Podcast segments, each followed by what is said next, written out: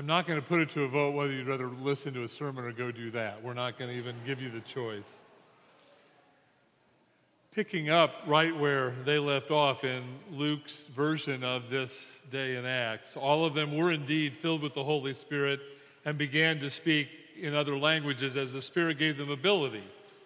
Now, there were devout Jews in every nation under heaven living in Jerusalem, and at this sound the crowd gathered and was bewildered because each heard them speaking in the native language of each. Amazed and astonished, they ask, Are not all these who are speaking Galileans? And how is it that we each hear, each of us, in our own native language Parthians, Medes, Elamites, dwellers of Mesopotamia, Judea and Cappadocia, Pontus and Asia, Phrygia and Pamphylia, Egypt, and the parts of Libya belonging to Cyrene, and visitors from Rome, both Jews and proselytes, Cretans and Arabs, in our own languages, we hear them speaking about God's deeds of power. All were amazed and perplexed, saying to one another, What does this mean? But others sneered and said, They are filled with new wine. But Peter, standing with the eleven, raised his voice and addressed them Men of Judea and all who live in Jerusalem, let this be known to you and listen to what I say. Indeed, these are not drunk as you would suppose, for it is only nine o'clock in the morning. No, this is what we had spoken through the prophet Joel. In the last days it will be, God declares, that I will pour out my spirit upon all flesh and your sons and your daughters shall prophesy, and your young men shall see visions, and your old men will dream, dream, dreams. Even upon my slaves, both men and women, in those days I will pour out my spirit, and they shall prophesy. And I will show portents in the heaven above and signs on the earth below blood and fire and smoky mist. The sun shall be turned to darkness and the moon to blood before the coming of the Lord's great and glorious day, then everyone who calls upon the name of the Lord will be saved. The word of the Lord. It is Pentecost because, according to Luke, the disciples were all together in Jerusalem. There was this sound of a rush of a mighty wind that filled the room, and tongues of fire sat upon their heads, and they all began to speak in tongues most extraordinarily, everybody there heard what they said, each in their own language. This was a miracle of the ear as much as it was of the tongue.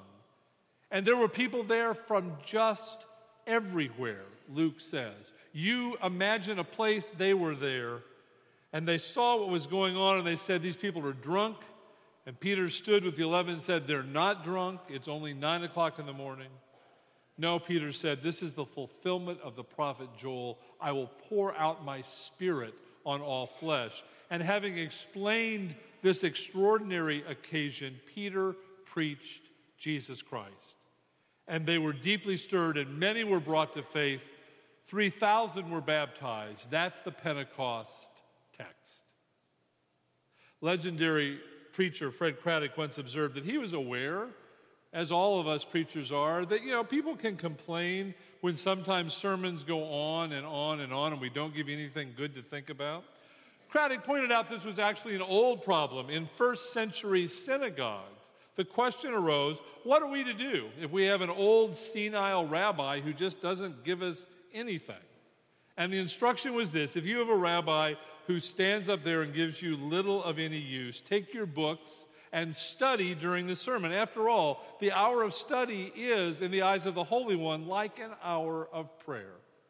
So, thinking about this Pentecost text today, I've anticipated this. I'm ready to make some assignments, all based on this text, that you can be busy with while I preach if I go off in one direction or another. So, for those whose last names here begin A through H, uh, I want you to think about this. God's wide embrace of every person on the day of the church's beginning. Now, that's your thought. They were there from every nation under heaven. Joel's prophecy was, I will pour out my spirit on all flesh. Sons and daughters will preach, servants will prophesy, young will see visions, old will dream dreams, and whoever calls on the name of the Lord will be saved. Is there anybody left out? There's no one left out. Think about God's wide embrace. You may want to remember in this light the marvelous Jewish parable of God assigning a committee of angels to take care of the parting of the Red Sea. The angels came down, and when the Israelites came to the Red Sea, the angels parted the sea, and then the Egyptians arrived after them, and the sea was closed, and all the Egyptians were drowned. And the angels looked down upon this and were congratulating themselves, slapping each other on the wings, giving high fives. And the Almighty came by and said, What are you celebrating? And the angel said, We got him, we got him, look, we got him. And the Almighty said, You are dismissed from my service. Why? We got him. And God said, But the Egyptians are also my children. Jews tell that parable. A through H, God's wide embrace. Last names that begin with I through M Think about what exactly was preached on Pentecost Day. When Peter stood there with 11, this is what he said God raised Jesus from the dead. God lifted Jesus to the right hand of the throne, where Jesus sits and pours out the Holy Spirit upon the church. Think about the need for that to be shared among all of us today. Church is more than taking our own pulse and then, in the name of outreach, taking somebody else's pulse. Church happens not because anything we do or we debate or we decide. Church happens because Jesus pours out the Holy Spirit upon the church. And we are filled with that Spirit, which implies that we were empty before we got filled. And we are emptied again when we give ourselves away for the sake of this world, trusting that God will fill us again. That's for I through M. Now, N through S what I would like you to think about while I'm talking and preaching in a minute is how God is the subject of this story. We forget that.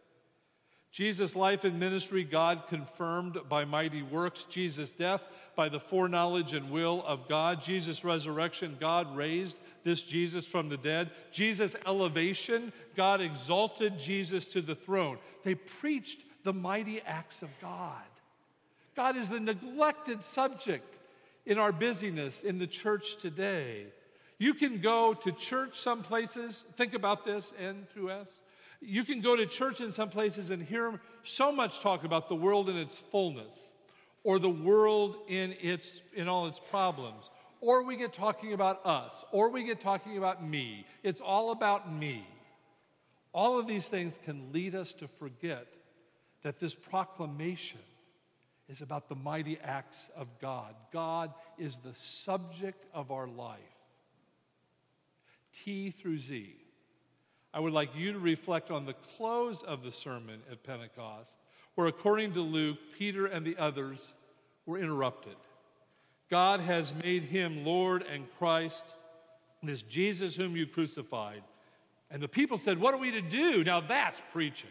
It's, that's preaching when someone springs up and ask the question, but what are we to do? Proclaiming the gospel of Jesus Christ, formally, informally, in church, out of church, should always, always, always lead us to the question then what are we to do?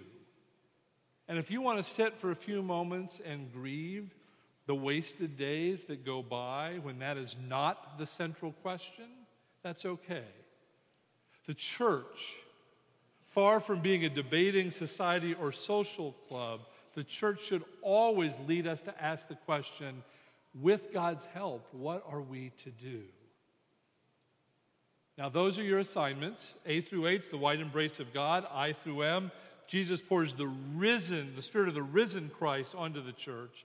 N through S, God is the subject and focus of our story. T through Z, all this stirs in us the question, what shall we do? Those are your assignments, and if you want to get busy with those, then I'll feel much more free here for about five minutes to speak briefly about a theme in the text which is muted, but by no means minor. I recall to you the language of the text. This Jesus, his way of life, you all know. The facts about it are accessible to historians, it's out there it's public domain. The death of Jesus, you all know. It's very public. Even casual observers passing by saw Jesus being crucified. No faith required, it's just there. That God raised Jesus from the dead, now watch this, that God raised Jesus from the dead, of that we are witnesses. Do you see the shift? His life, known, his death, known, his raising, of that we bear the responsibility to witness. For Luke, the one reason to proclaim the gospel in its fullness is to witness to the resurrection of Jesus Christ. That witness stands up and is counted on for hope and for life in the most desolate corners of creation, in ghetto and back alley, on a barren plain or a stark mesa, in prison cell and hospital room and hospice lounge, in the wake of a bomb crater or on a bridge of carnage and terror. The job of the church, our job, is to bring Easter to all those hard places. Look at the text again one verse on life, one verse on death, nine verses on resurrection. At Pentecost, this wasn't a new and different spirit invented for the occasion. This is the spirit of resurrection. This is the spirit of the risen Christ that appeared to the people gathered. But what does it mean to witness to the resurrection? How does one witness to the resurrection today? What does the resurrection mean? It means that the life of Jesus of Nazareth has been vindicated and elevated by God. And therefore, this is the way the church is to live. What Jesus did, we do. What Jesus said, we say. Jesus fed and loved and cared and preached and healed and served. So the church, us, we are called to feed and love and care and preach and heal and serve. Jesus welcomed and ate with all kinds of people and brought them together. So, guess what? That's not negotiable. We do that too. And that's not easy. Oh my. I don't have to tell you that's not easy.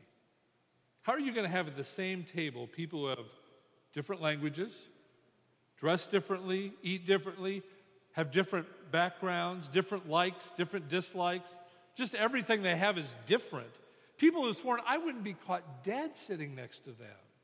How are we going to get all those people around a table? The church said we have to because Jesus did. That's what witnessing to the resurrection means. At Pentecost, it was confirmed to the church that its mission was witnessing to the resurrection. And that meant focusing on God's wide embrace. It meant waiting on Jesus, who pours out his risen spirit on us so we can do anything. It meant seeking always have God as the focus of all we do. And it means that the question of our lives every day, every hour is what then shall we do? Does that sound at all familiar? A through H, I through M, N through S, T through Z. But notice, witnessing to the resurrection implies something that is often very difficult to do. It means that you and I are called to speak when we don't always have public approval, either in a church or, or out on the street, where there is no indication that our distracted and consumer soaked culture either cares or believes anything to which we are witnessing. His way of life, you all know. His death, you all know. His resurrection, of that, you are witnesses. It means having to give a minority report into the room. It's no wonder the church, through all the years, has run to historians or to scientists to get a little evidence. We think if we can get a little objective help here, you know, it'll give our witnessing a little boost. A lot of the early Christian writings that did not make it into the canon of the New Testament, they would have had the risen Christ appear in public, you know, on the street, uh, walking into HEB or walking away from Starbucks with coffee in his hand or something like that. Because the church wanted so much for everybody to believe it and see it, thinking that would prove it. Except faith doesn't, doesn't exist at the end of proof. It's not about more information. Faith is in response to witness. and as much proof as we ever get of the risen Christ is Pentecost. The Spirit of the risen Christ appearing, calling everybody into communion, pouring out the Spirit for guidance and power, and directing all hearts and minds to God. It takes courage to be a Pentecost Christian. It takes courage to speak this witness in the face of indifference or laughter or ridicule or greed, trying to get the attention of people who are on their way to the next shiny, sensational thing. Witnessing to faith in this age of proof can be frightening. Think about it though. Sometime this week, everybody in this room, every single person in this room, all of us will be called in some situation to say by word or deed, by passion or power, who we really are. Those who are shaped and formed and nurtured and sent by Jesus Christ. That can be a joyous moment. It can also leave us quaking in our boots. It is frightening. But what we are asked to do is to make the center of our life, to act out of, to move out of, to live out of the belief that God gives life to the dead. To get up every morning with that as our first thought, our last thought, our most important thought. That's witnessing to the resurrection. In this age of openness, Witnessing to the resurrection means that we do not just ponder all the different roads we might take or study them and rate them and think, well, maybe today I'll go here. To witness to the resurrection means you have to take a road. We can't just shop around amid all the interesting spiritual options. Pentecost is directing us. We have to take a road. Pentecost for the early church meant they were given a specific road to travel. And they could no longer sit in relative safety and just fondly remember Jesus.